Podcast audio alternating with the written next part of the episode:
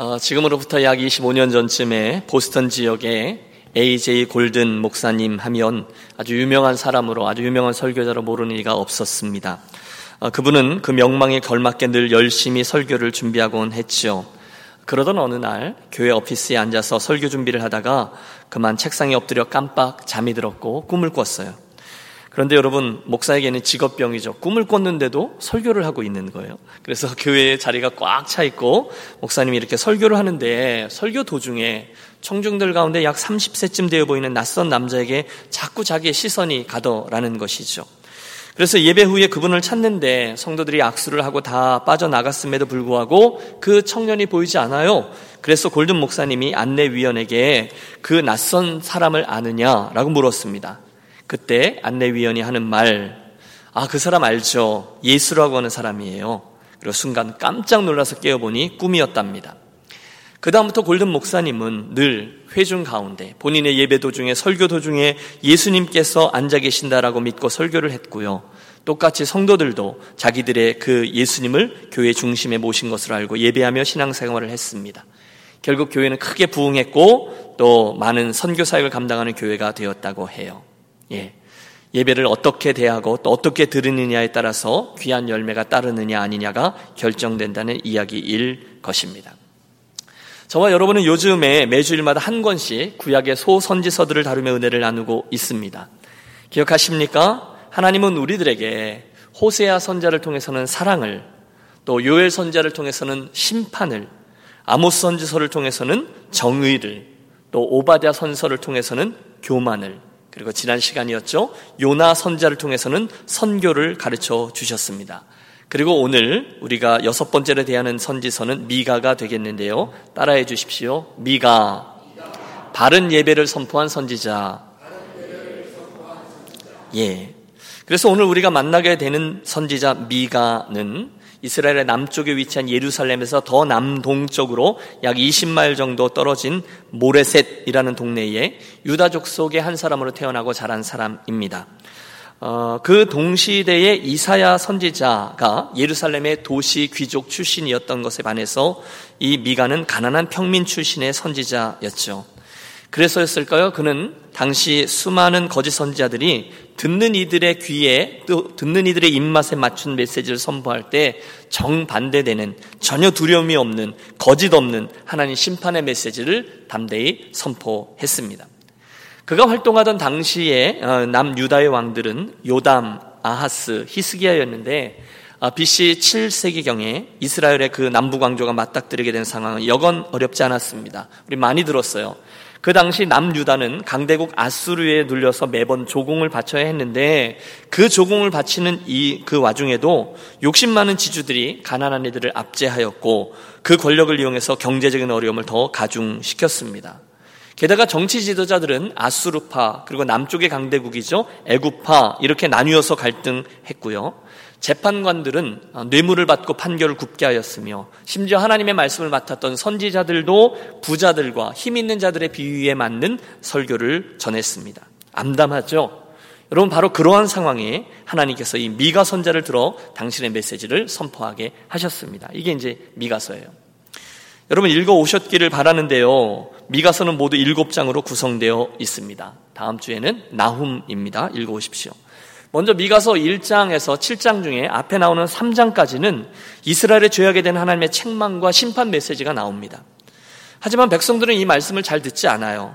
오히려 그들은 미가에게 아 그런 예언 좀 그만하라고 이렇게 도전합니다. 너는 왜 입만 열면 우리를 죄인이라고 하고 하나님의 진노와 심판만을 이야기하느냐 제발 입 좀 다물라는 겁니다. 하나님의 책망, 심판 메시지 아니요. 백성들은 눈 하나 깜빡되지 않습니다. 이어지는 4장과 5장은 그럼에도 불구하고 그들을 향한 하나님의 은혜와 사랑의 이야기가 계속됩니다. 그것이 바로 메시아적인 희망, 종말론적 희망의 약속이죠. 조금 이따가 말씀드리겠지만 이런 거예요. 비록 너희가 곧 적군들에게 짓밟혀 망하게 될 것이고 포로로 잡혀가서 정말로 고생하게 될 것이지만 너희를 향한 나의 사랑은 계속되어 결국 나의 메시아를 보낼 것이고 너희들을 특별히 그 시온을 다시금 회복시켜 줄 것이다.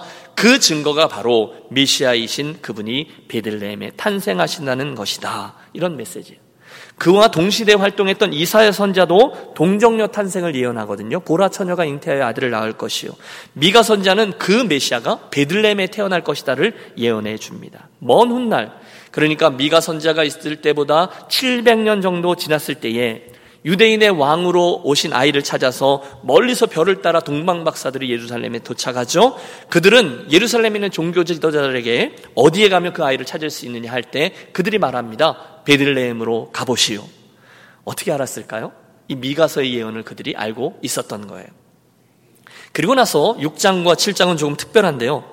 하나님께서 이스라엘 백성들을 향해서 진정 원하시는 것이 무엇인가를 묻는 선지자의 고민이 등장합니다. 내가 어떻게 하면 저희가 오늘 세 번째로 다룰 이야기입니다. 그리고 하나님이 이런 예배자가 되라라고 명하시죠. 그리고 은혜의 하나님이 소개되는 것으로 미가서의 예언이 맞춰지고 있습니다. 자, 여기에 이제 설교자의 고민이 있습니다. 이 많은 메시지들을 어떻게 이 한 편의 설교에 담아낼 수 있을까요? 오늘도 저는 여러분과 함께 이 미가서에 나오는 가장 중요한 주제들 세 가지 함께 묵상하면서 그날 이스라엘에게 선포된 하나님의 말씀이 오늘 우리들에게 무슨 의미가 있는지를 가져오는 작업을 함께 해 보겠습니다. 자, 첫 번째, 오늘 우리가 미가서에서 주목하려고 하는 말씀은 거짓 선지자에 관한 말씀입니다. 따라해 주세요. 거짓 선지자를 삼가라. 예. 말씀드렸듯이 이 미가 선지자가 이야기하는 심판의 이유가 있어요. 그들이 정치적으로, 사회적으로, 종교적으로 엄청난 죄를 지었기 때문이죠.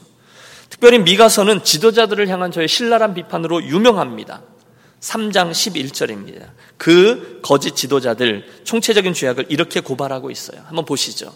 그들의 우두머리들은 뇌물을 위하여 재판하며 그들의 제사장은 삭슬 위하여 교훈하며 그들의 선자는 돈을 위하여 점을 치면서도 여호와를 의뢰하여 이르기를 여호와께서 우리 중에 계시지 아니하니 재앙이 우리에게 임하지 아니하리라 하는도다. 여러분 이해가 되십니까? 백성의 우두머리들은요 돈을 받고서 뇌물을 받고 재판을 굽게 했다는 거예요. 제사장들은요, 소명이 아니라 밥 벌어 먹기 위해서 일했다는 거예요. 심지어 선지자들도요, 돈 벌기 위해서 선지자 노릇을 했다는 거예요. 12절, 그런 그들에게 하나님의 심판이 임합니다. 이러므로 너희로 말미암아 시온은 갈아엎은 밭이 되고 예루살렘은 무더기가 되고 성전에 사는 수풀의 높은 곳이 되리라. 그들에게 임할 심판은 피할 길이 없습니다.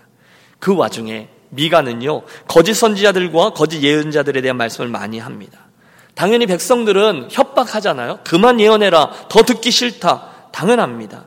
세상은 그들이 볼 땐 다 잘 돌아가는 것처럼 보였거든요. 국제 정세가 좀 복잡하긴 하지만 나름대로 질서가 잡혀서 그들은 기득권자였어요. 그래서 모르긴 몰라도 인생이 아마 이렇게 가겠지 이렇게 생각하고 있었던 거예요. 그런데 날카로운 촌사람 미가가 하나 나타나서 강력한 하나님의 말씀을 선포하거든요. 그 메시지를 들을 때마다 그들은 하나님을 떠올려야 돼요. 마음이 괴로웠습니다. 죄를 깨닫고 회개해야 되겠다는 생각이 듭니다. 그러니 괴롭죠. 핍박합니다. 그만 예언해라. 설교 좀 그만해라. 그러나 그들은 그들이 얼마나 영적인 암흑 속에 빠져 있는지를 알고 있었어야 했습니다. 말씀을 준비하면서 저는 지금 이 미가 선자와 이스라엘 백성들의 상황을 우리들에게 이중적으로 적용해 보았습니다. 먼저는 말씀을 전하는 사명을 맡은 저에게 적용했어요. 정직히 물어봤어요. 나는 혹시 우리 사랑하는 유년 가족들이 듣기 좋아할 말씀만 전하는 목사는 아닌가? 나는 혹시 성도들에게 위안을 주고 위로해주고 하는 일만 하는 목사가 아닌가? 나는 성도들이 별로 부담스러워하지 않는 메시지, 뜬구름 잡는 이야기만 우리 안에서 하는 사람은 아닌가라는 질문을 던져보았어요. 여러분 요즘 날카로운 어, 그 음성을 담고 있는 양희송 목사님이라는 분이 세속 성자라는 새로운 책을 썼어요. 그 속에서 오늘날 설교자들이 가지고 있고 빠질 수 있는 함정 하나를 이렇게 소개한 걸 보았습니다. 이들은 요즘의 설교자들이에요. 대부분의 사람들이 살아가며 던지는 질문들과는 동떨어진 종교적 차원을 계속 발명해내고 이를 수호하는 것을 임무로 삼습니다. 종교의 영역을 확보한 대신 신앙을 세상살이 전반과는 관계 맺지 못하는 잉여적이고 부차적인 관심사로 만드는 일을 소명으로 알고 수행합니다. 좀 어렵죠? 그러다 보니 어느새 종교적인 언어는 아무것도 지시하지 못하고 해석하지도 못하고 의미를 부여하지 못하는 불능의 언어가 됩니다. 여러분 이게 무슨 뜻인가 하면요. 설교자가 교회 안에서 자기들끼리만 쓰는 용어들과 표현들을 사용하면서 밖에서 무슨 일이 일어나고 있는지 자기들은 보지도 못해요. 그리고 듣지도 못해요. 그러면서 스스로 자기들끼리 우리가 무슨 문제 있냐는 거예요. 잘 된다, 평안하다, 축복받는다 이러면서 간다는 거예요. 그래서 교회 안에서 우리 특별히 설교자가 쓰는 말은 각종 은혜로운 말들을 쭉 나열하지만 사실 그 메시지가 성도들이 치열한 삶의 현장에 가서는 전혀 실제적인 의미로 작용하지 못하게 된다라는 것을 지적하는 거죠. 이해가 되세요? 미가는 그렇지 않았어요. 소명 의식이 분명했습니다. 오직 나는 여호와의 영으로 말미암아 능력과 정의와 용기로 충만하여져서 야곱의 허물과 이스라엘의 죄를 그들에게 보이리라. 그는 부르심을 받았기 때문에 그 사람들 눈치를 살피지 않았다는 거예요. 그들이 듣기 좋아하는 말만 전하지 않았다는 거예요. 대신에 그는 하나님께서 원하시는 말씀, 백성들의 죄악을 드러내고 회개를 촉구하는 메시지를 계속해서 전달합니다. 그리고 그게 맞았어요. 그러므로 여러분, 이 적용은요, 이런 기도 부탁으로 맞춰져요. 저를 위해서 기도해 주시고, 우리 교회 강단에 서는 설교자들을 위해서 기도해 주십시오. 하나님, 우리 교회의 김 목사님을 축복해 주셔서 참된 말씀의 사역자가 되게 해 주옵소서. 그래서 우리가 듣기 좋은 말씀만이 아니라 우리가 꼭 들어야 하는 말씀들을 가감없이 전하는 설교자가 되게 해 주시옵소서. 때로는 우리가 듣기 싫어해도 좀 부담되더라도 그 말씀이 필요하다면 담대히 그 말씀을 멋지는 설교자가 되게 해 주십시오. 여러분, 그렇게 기도해 주세요. 그게 여러분도 사는 길이고 저도 사는 길입니다. 동시에 저는 이 이야기를 제가 아니라 여러분에게도 적용해 보았어요. 여러분, 여러분들도 어떤 하나님의 말씀을 대하든 듣든 꼭 이런 질문을 던져주시기를 부탁해요. 분별하셔야 된다는 거예요. 아, 오늘의 이 메시지가 나의 죄와 부족함을 폭로하고 있는가? 이 말씀을 들을 때 내 안에 거룩한 부담이 있는가? 이 설교는 나의 부족함을 지적하거나 하나님께로 나아가도록 하는 회개의 촉구가 담겨 있는가? 이 설교는 혹시 나를 좀 불편하게 하고 죄를 깨닫게 하는 요소가 담겨 있는가? 여러분 이 생각을 하면서 설교를 들으셔야 된다는 거예요. 어떤 메시지가 되든지 그 메시지 속에 죄에 대한 지적과 회개의 촉구가 없고 하나님과의 화평이 없는 평화를 이야기하고 제자됨이 없는 축복을 이야기하고 십자가가 없는 영광을 이야기한다면 틀림없이 여러분 이것은 거짓 메시지입니다. 아무리 사람들이 많이 모여도 거짓입니다. 여러분 911이 터졌을 때 미국의 큰 영적 위기감을 느꼈던 타임스퀘어 처치의 카터 칼튼 목사님은 이렇게 외쳤어요. 여러분 이런 교회들로부터 제발 도망치십시오. 이것은 소풍이 아니라 영적 전쟁입니다. 여러분이 살기 위해 그들에게서 도망하십시오. 당신의 생명에 관한 것입니다. 무너지는 빌딩을 피해서 사람들이 도망칠 때 경찰관, 소방관들은 여기서부터 도망치십시오라고 목숨을 걸고 외쳤습니다. 우리는 진리가 길거리에 버려지는 시대에 살고 있습니다. 번영, 부, 성공에 집중하는 복음들로부터 도망하십시오. 그리스도의 이름을 자기의 이익을 위해 쓰는 자들로부터 도망하십시오. 자기 개발에만 집중하는 복음에서 도망하십시오. 달리십시오. 그리스도가 아니라 사람이 영광을 받는 교회에서 도망하십시오. 성경이 없는 미국과 캐나다의 교회에서 도망하십시오. 죄로부터의 회개함이 없는 데서 예수님의 보혈이 언급되지 않는 곳에서 도망하십시오. 죄가 편안하게 느껴지는 교회로부터 도망하십시오. 당신들은 죄악이 가득한 성 안에 앉아 있는 겁니다. 정치꾼들로 가득 찬 설교 강단으로부터 도망치십시오. 그들은 하나님에 대해서 아무것도 알지 못합니다. 부정하고 순간적인 운동과 목적 없고 공허한 예언으로부터 달려 나가십시오. 사랑스러운 교회요. 생명을 위해 달리십시오. Run, church, run. 제발 도망하십시오. 이렇게 이어집니다. 사랑하는 여러분, 덮어놓고 예수 믿지 마시고 펼쳐놓고 예수를 믿으시기 바래요. 제대로 알고 그러므로 말씀을 들으실 때 여러분에게 적용하는 거죠. 반드시 점검하세요. 이 메시지는 회개의 복음이 있는가? 이 설교는 나를 찔리게 하고 불편하게 하고 부담되게 하는 말씀이 있는가? 만약에 그렇다면 여러분 그곳이 살 곳입니다. 거기에 무릎을 꿇고 반응하고 믿음의 길을 가세요. 하나님 제가 그런 사람이에요. 하나님 제가 그런 부족한 사람이에요. 제가 그런 죄인이에요. 저를 불쌍히 여겨 주시옵소서. 미가서를 대하면서 우리가 첫 번째로 붙드는 메시지는요, 거짓 선자를 삼가라입니다. 하나님의 말씀, 진리에 관한 한 설교자인 저도 그 말씀을 듣는 여러분도 항상 깨어 경성하며 분별해야만 할 것입니다. 이 말씀이 과연 하나님에게서 온 말씀인가? 그 분별의 기준은 이겁니다. 내가 기뻐하는 말씀인가? 아니면 하나님이 기뻐하시는 말씀인가? 여러분 이것을 잘 분별하여 거짓 선지자들에게 당하지 않는 그리고 그렇게 되지 않는 저와 여러분이 되시기를 축원합니다. 두 번째 우리가 주목하려는 주제는 이 미가서에 나오는 메시아에 관한 말씀이 되겠습니다. 말씀드렸듯이 지금 이스라엘 백성들의 상황은 최악입니다. 어둠입니다. 그들은 하나님에게로부터 너무 멀리 떨어져 있습니다. 죄악과 우상숭배, 돌이킬 가능성이 거의 없어 보여요. 설상가상 북이스라엘은 아수르의 침략으로 인해서 완전히 멸망했고요. 지금 겨우 명맥만 유지하고 있는 남유다도 실은 풍전등화와 같은 위기 속에 처해 있는 거예요. 곧 멸망의 소식들이 들이 닥칠 겁니다. 그런데 놀랍게도 그런 암울한 순간에 이 미가 선자는 절망하지 않아요.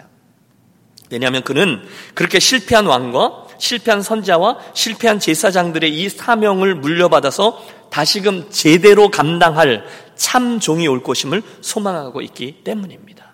미가서 5장 2절은 이렇게 돼 있어요. 함께 합독하시죠.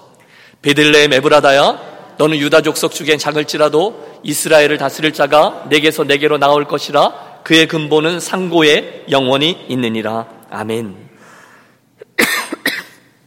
계속되는 심판의 메시지 가운데 갑자기 5장에 이르러서 미가는 앞으로 오실 메시아가 평강의 왕으로 오실 것이다라고 예언하고 있어요.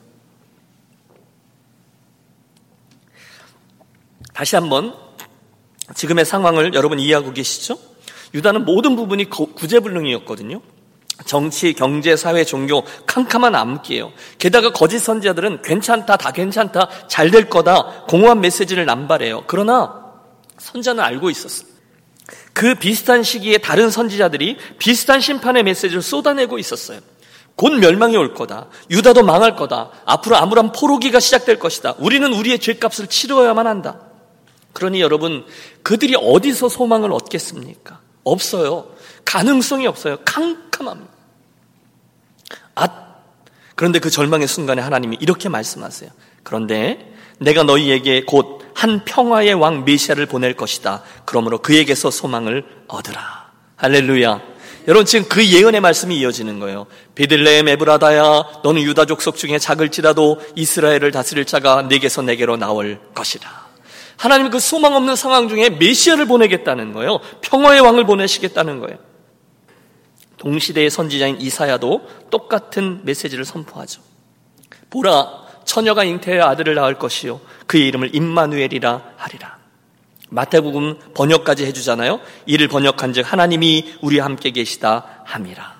할렐루야.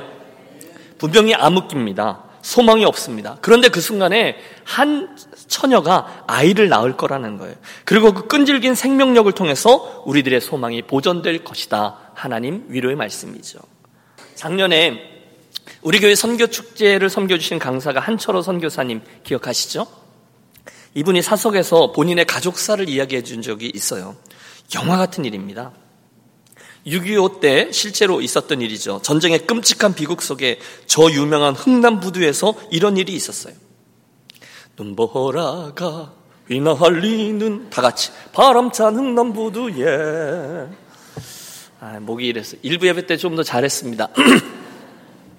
1950년 12월 23일입니다. 일사후퇴 때 미국의 배 메러디스 빅토리 호는 원래 60명만 탈 수 있는 수송선이었어요.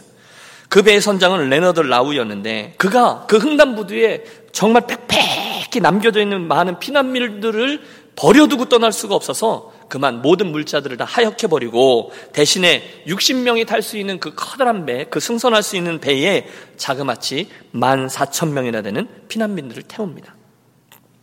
감동적인 스토리죠. 여러분 그 사진 보셨을 거예요. 그배 갑판까지 빽빽하게 들어서 있는 그 배 출발하고 이틀 그 눈보라가 휘날리는 그 겨울의 바다를 항해하여 12월 25일 성탄절 아침에 거제도에 도착합니다.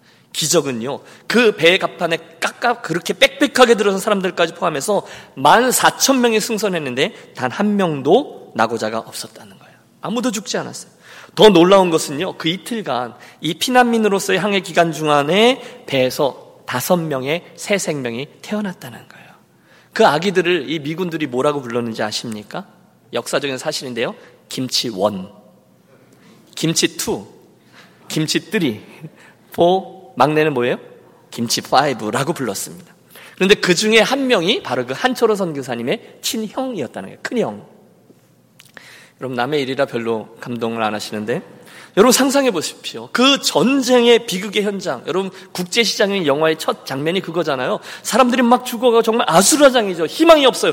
캄캄한 피난길이에요. 하지만 새 생명이 다섯 명이나 탄생했다. 분명합니다. 생명이 이어지고 있다는 거예요. 소망은 계속된다는 거예요. 바로 그 메시지예요. 보라 처녀가 잉태하여 아들을 낳으니 그 이름을 임마누엘이라 하리라. 이사야의 메시지나 베들레헴 에브라다야 너는 유다 족속 중에 작을지라도 이스라엘을 다스릴 자가 내게서 내게로 나올 것이라. 이 미가서의 메시지는 분명합니다. 하나님의 위로예요. 하나님의 소망이에요.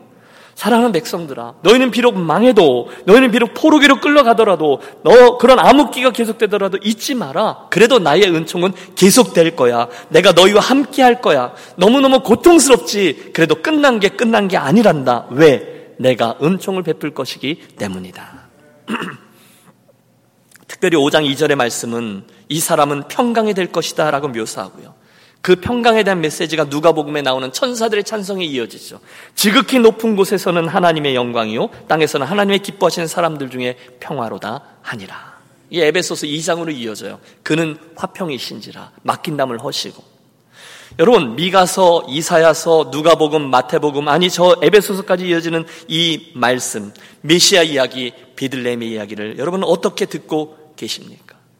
그 옛날 이야기, 수천 년 전의 이야기, 그래, 그때 그 메시아가 나실 거야. 그걸 미리 예언하셨어. 이렇게 듣고 계십니까? 아니요. 저는 저와 여러분이 이 미가서의 예언을 이렇게 들으셨으면 좋겠어요. 혹시 오늘 힘드신 분 말입니다.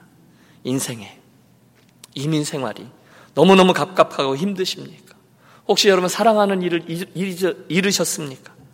여러분 병이 드셨습니까? 되는 일이 잘 안 되십니까? 가족이 속을 썩이십니까? 그래서 인생에 아무런 소망이 없으십니까? 그냥 이렇게 가는 거지 뭐. 혹시 누군가의 관계가 틀어져 있으세요? 화평이 다 평화가 깨져 있는 분 있으십니까? 교회에 대한 기대와 가능성을 다 접으셨습니까? 바로 그때 여러분 잊지 마십시오. 우리가 볼 땐 그런 어두움의 한 가운데 있지만 소망이 없어 보이지만 바로 메시아이신 예수 그리스도 그분이 소망의 메시아로 주어질 줄로 믿습니다. 그분이 평화의 왕이에요.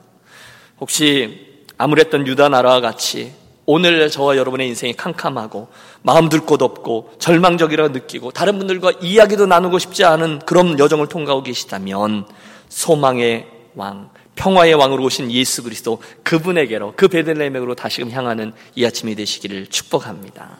그분이 저와 여러분들에게 진정한 평화와 소망이 되어 주실 줄로 믿습니다. 마지막 세 번째 미가서를 묵상하는 우리가 주목하려는 주제는 뜻밖에도 예배에 관한 겁니다. 따라해 주십시오. 내가 무엇을 가지고 여호와께로 나아갈까? 예, 6장을 열자마자 미가는 자기 마음속에 있는 큰 고민 하나를 이렇게 털어놓아요. 내가 예배하러 나가는데 과연 무엇을 준비해 가지고 나아가야 될까? 어떻게 그분이 기뻐하실까? 무엇을 준비해야 그분이 흡족해 하실까? 여러분 한번 여러분의 질문으로 바꿔 보십시오. 여러분은 오늘 이 세상 최고의 존재이신 예수님께 예배하러 나오셨는데 과연 어떻게 나오셨습니까? 무엇을 준비하여 나오셨습니까? 무엇을 기대하며 나오십니까? 오늘 예배하실 때 여러분의 그 모습은 그분에게 받아들여질 만큼 합한 모습입니까? 제 질문은 이거요. 오늘 나는 과연 정성을 다해 하나님께 예배하러 나왔는가? 나는 오늘 나를 구원해 주신 분, 나를 사랑하셔서 십자가에 당신의 온 몸과 영혼을 던지시면서까지 나를 구원하신 그분께 최고의 기쁨으로, 최선의 예배로, 최고의 만족을 가지고 나왔는가? 혹시 나의 예배가 하나님 그분보다는 내가 늘 하던 거니까 예배는 드려야 되니까 나의 만족을 위한 예배는 아닙니까? 하나님께서 이렇게 물으신다면 오늘 너의 그 예배가 나를 위한 예배냐 너를 위한 예배냐라고 물으시면 여러분 무엇라고 대답하시겠습니까? 지금 미가 선자가 그 질문을 하고 있는 거예요. 고민하고 있는 거예요. 여러분 오늘의 본문 6절을 한번 펼쳐봐 주십시오. 6장 6절입니다. 이렇게 돼 있죠. 내가 무엇을 가지고 여호와 앞에 나아가며 라는 질문합니다. 내가 어떻게 하면 높으신 하나님께 경배할 것인가 그가 질문한 거예요. 그리고 나서 나름대로 대답이 될 만한 것들을 하나하나 떠올리고 있습니다. 여러분 이해가 되시죠? 그 다음 말씀을 보세요. 그가 던지는 거예요. 대답이에요. 내가 번제물로 1년 된 송아지를 가지고 그 앞에 나아갈까? 여러분 당시 송아지는요 가장 비싼 예물입니다. 아무나 가지고 나갈 수 있는 예물이 아니에요. 그런데 그 귀한 예물을 가지고 하나님께 나아가면 하나님 기뻐하실까? 자문해요. 그런데 그의 마음속에 대답이 이미 주어져요. 아니야. 그건 귀한 건 맞지만 그 정도로 하나님 만족하시지는 않을 것 같아. 그래서 다음 질문을 합니다. 두 번째 7절입니다. 여호와께서 천천의 수장이나 만만의 강물 같은 기름을 기뻐하실까? 여러분, 저는 여기서 솔로몬을 떠올려요. 솔로몬이, 솔로몬이 1천 번제를 하나님께 드렸잖아요. 여러분, 그게 매일매일 한 마리씩 해서 1천 일 동안 1천 번 예배를 드린 건지, 아니면 한 날 1천 마리의 순양을, 어, 소를 잡아서 한꺼번에 제사를 드렸는 건지, 그건 저는 잘 모르겠어요. 성경에 나오지 않아요. 그러나 분명한 것은 그 1천 마리의 소, 순양, 어마어마한 거예요. 여러분, 천 마리를 예, 그 제사를 지낸다고 생각해 보세요. 또, 만만의 강물 같은 기름입니다. 여러분 그 기름을 기름으로 그들이 제사를 드렸는데 강물 같은 만만이란 표현을 써요. 엄청난 양의 기름으로 하나님께 제사를 드리면 하나님이 그것을 기뻐하실까? 그런데 그의 마음속에 또 대답이 들려와요. 아니다. 그것도 귀하지만 그 정도로 하나님 만족하시지는 않을 거다. 또 다른 대답을 찾아요. 7절 하반절이죠. 내 허물을 위하여 뭐라고 말해요? 내 마다들을 내 영혼의 죄로 말미암아 내 몸의 열매를 드릴까? 무엇입니까? 아브라함이 떠오르죠. 나의 가장 귀한 마다들을 제물로 드리면 하나님 만족하시려나? 내 몸까지 불살라서 하나님께 내어드려 완전히 드려 하나님 기뻐하시려나? 계속 질문합니다. 여러분 저는요 여기에서 이 미가의 간절함을 봅니다. 그가 할 수 있는 최선의 준비를 다해서 하나님 앞에 어떻게 하면 그분이 만족하시고 기뻐하실 것인가? 내가 도달할 수 있는 최고의 것을 준비해서 나오겠다는 거예요. 그러면서 묻는 거예요. 도대체 어떻게 하면, 도대체 내가 무엇을 드리면 하나님께서 기뻐하시면서 받아주실까? 하나님 이거 드릴까요? 적어 드릴까요? 이건 어떠세요?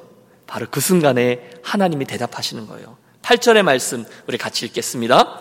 사람아 주께서 선한 것이 무엇임을 내게 보이셨나니 여호와께서 내게 구하시는 것은 오직 정의를 행하며 인자를 사랑하며 겸손하게 내 하나님과 함께 행하는 것이 아니냐. 아멘. 여러분 이해되셨습니까? 지금 미가가요 선제로서 하나님께 나와 묻고 묻고 고민하며 또 고민하며 질문해요. 하나님 무엇을 원하실까? 하나님 뭘 가장 받고 싶어 하실까? 하나님 가장 기뻐하시는 것이 무엇일까? 마침내 저의 진정성을 보신 하나님이 입을 열어 대답하세요. 미가야, 내가 원하는 것은 사랑 여러분, 바로 여기에 우리들이 배워야 될 예배의 바른 모습이 나옵니다.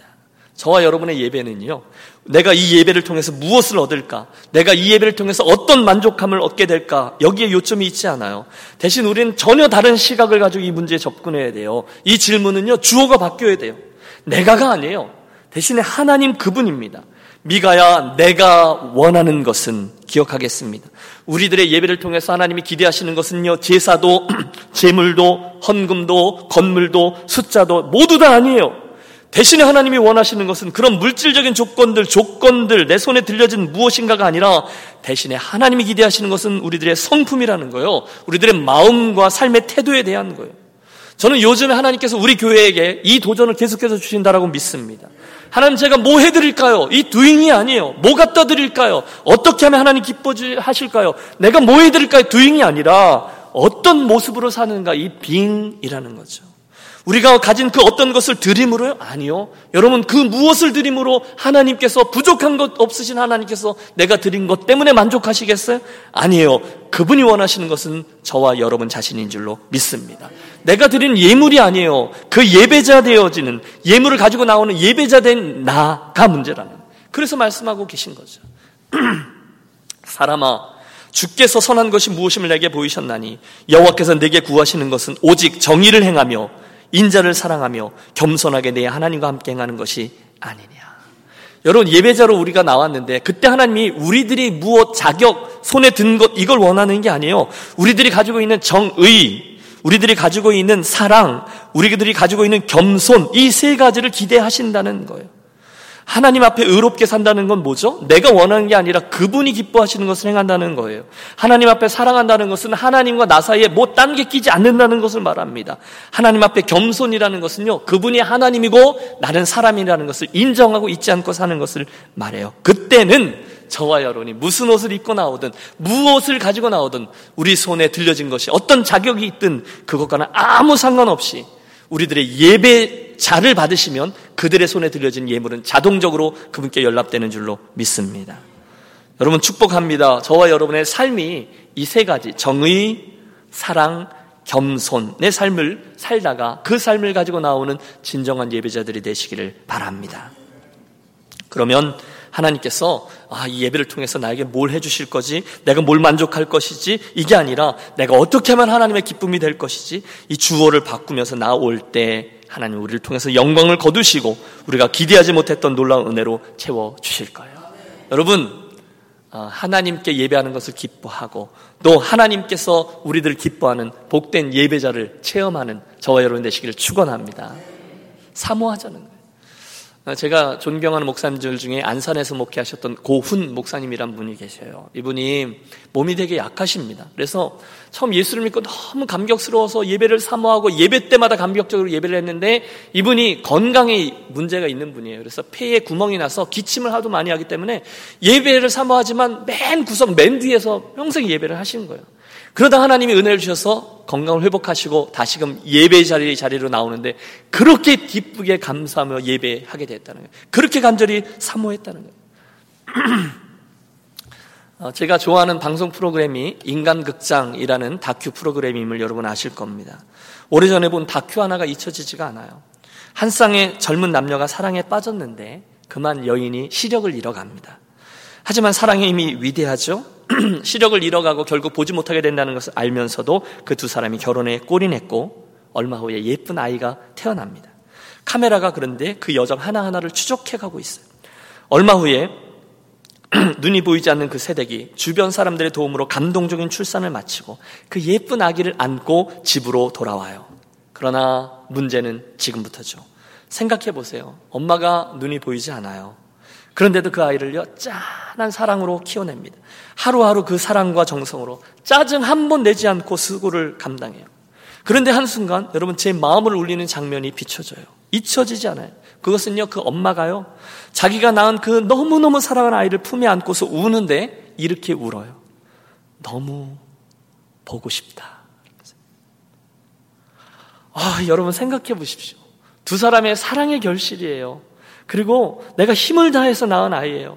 내가 눈이 보이지 않아 안 보이지만 그, 손, 그 어려움 속에서도 목욕을 시키고 기저귀를 채우고 새 옷을 갈아입히고 젖병을 물리는데 막상 내 품에 안긴 그 예쁜 아이를 볼 수가 없는 거예요. 너무너무 보고 싶은데 손으로 계속 그 얼굴을 만져요. 만져는 지는데 보이지 않아요. 너무너무 안타까워하면서 젊은 엄마가 울어요. 너무 보고 싶다 하면서요. 설교문을 써내려가는데 갑자기 그 생각이 든 거예요. 그때 그 엄마의 간절함, 그 소원이 우리 예배의 대상이신 우리 하나님을 향한 우리들의 갈망이 된다면 얼마나 좋겠는가.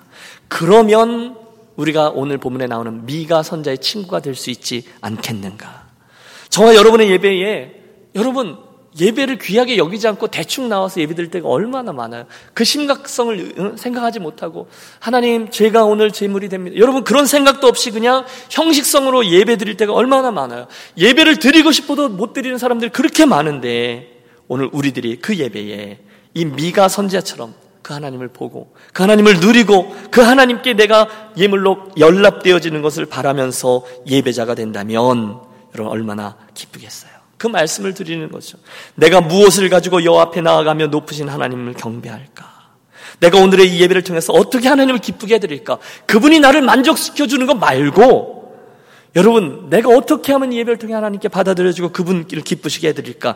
우리 이 질문만 정직히 던져도 저는 믿습니다. 오늘 우리들이 예배하는 태도와 모습, 주의를 준비하고 맞이하는 자세, 성경책과 헌금을 챙겨갖고 나오는 태도, 아이들을 어떻게 챙기는지, 교회를 향해서 운전해 오는 우리들 그 차 안의 시간, 성전문을 들어오면서 갖는 마음의 자세, 예배가 시작됐을 때 내 입을 열어 찬양하는 목소리의 톤, 기도할 때의 내 손과 두 발의 위치 등등 모든 것은 완전히 바뀌게 될 것입니다. 내가 어떻게 하면 그분을 기쁘시게 해드릴까? 그 질문만 해도요. 여러분 바랍니다. 이 미가의 마음을 이해함으로 그 미가의 질문에 대답해 주신 하나님의 마음을 이해하기 때문에 저와 여러분의 예배가 완전히 달라지게 되는 축복이 있으시길 바랍니다. 총 7장 걸치는 이 미가서를 통해서 오늘 세 가지 주제를 살폈어요. 첫째, 하나님 이 심판의 메시지 앞에 서로 간에 말씀을 분별함을 통해서 거짓 선지자를 삼가는 저와 여러분이 되시기를 바랍니다. 둘째, 메시아에 대한 예언을 통해서 소망 없는 시대, 소망 없는 우리들의 인생, 그러나 평화의 왕 예수 그리스도를 진정으로 소망하며 베들레헴으로 나아가는 저와 여러분이 되시기를 바랍니다. 세 번째 예배에 대한 말씀을 나누었는데 내가 무엇을 가지고 여호와 앞에 나아갈까라는 진지한 고민과 그에 주어진 하나님의 음성, 정의, 사랑, 겸손이 우리 삶에 있어 그것 가지고 나오는 예배자가 되어 결국 참 진리의 말씀을 분별하는 예배, 평화의 왕이신 그분에게 참 소망을 두는 예배, 그리고 여탄 행함과 우리 손에 든 예물보다 그분이 기뻐하시는 연락받는 예배, 그리고 그런 예배자가 되어 우리들의 남겨져 있는 인생, 진정한 예배자가 된 축복을 체험케 되시기를 주의 이름으로 축원합니다. 기도하시죠. 하나님 아버지, 미가 선자를 통해서 주신 말씀의 도전을 받아서 혼탁한 이 세상에서 거짓 선지자와 거짓 말씀들을 잘 분별하는 유년 가족들 되게 해 주옵소서. 오늘로 마음 둘 곳 없는 소망 없는 캄캄한 세상에 평화의 왕으로 오신 그리스도를 옛날의 그 사건이 아니라 오늘 내 삶에 일어나는 사건으로 소망으로 붙들며 날마다 베들레헴을 향하는 우리 모두 되게 해 주옵소서. 나아가 미가 선자의 갈망을 우리 또한 마음에 담아서 내가 무엇을 가지고 여호와께로 나아갈고 거룩한 고민을 통해서 결국 하나님이 기뻐하시는 성품들 정의와 사랑과 겸손한 삶을 살다가 주 앞에 나와 연락되는 예배자들 우리 모두 되게 해 주옵소서. 귀하신 주 예수 그리스도 이름으로 기도하옵나이다. 아멘. 함께 일어나셔서 결단하며 찬양하겠습니다.